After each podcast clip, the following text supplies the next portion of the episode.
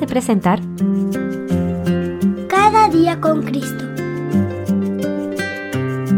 Un programa dirigido a los más pequeños de la familia de Dios y un espacio para meditar en la Biblia y aprender más sobre nuestro Señor Jesús. Este podcast es una iniciativa de granosdevida.cl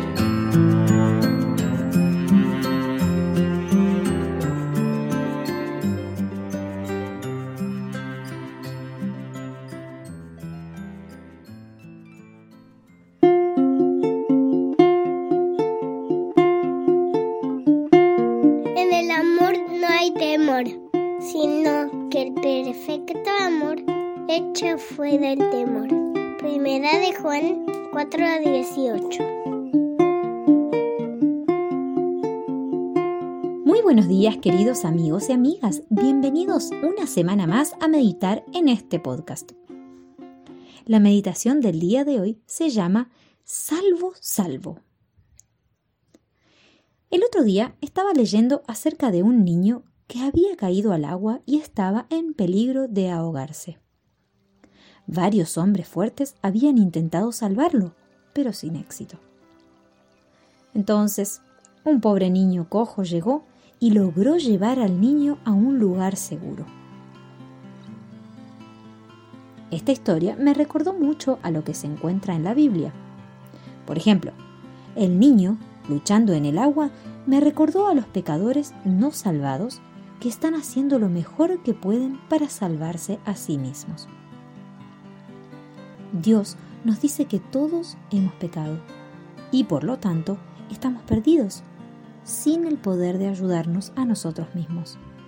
Como está escrito, sin fuerza.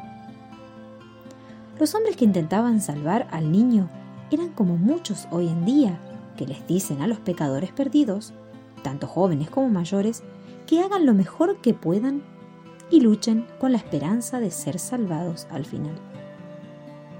Pero así como el niño probablemente se hubiera ahogado si se hubiera dejado a los esfuerzos de aquellos hombres, de la misma manera, las pérdidas serán eternas para quienes oyen a aquellos que no apuntan solo a Jesús. Justo cuando los esfuerzos del niño y los hombres habían fallado, llegó alguien que sabía exactamente qué hacer y cómo hacerlo. De manera similar, cuando no había esperanza para aquellos que habían pecado contra Dios, Jesús vino para salvar a aquellos que confían en Él por su muerte expiatoria. Vio a sus criaturas luchando en el pecado, incapaces de liberarse de su cautiverio, y bajó a las oscuras aguas de la muerte para liberarlos y salvar sus preciosas almas. ¡Qué amor! ¡Qué tierna piedad y compasión que Él muriese en lugar de aquellos que amaban el pecado y eran sus enemigos. Él no solo murió, sino que también vive de nuevo a la diestra de Dios para salvar y bendecir a todos los que confían en Él y en su preciosa sangre. La Biblia dice, la sangre de Jesucristo, su Hijo, nos limpia de todo pecado. Primera de Juan 1.7. No esperes más, porque Él está con los brazos amorosos extendidos para recibirte. Confía en Él y sé salvado eternamente.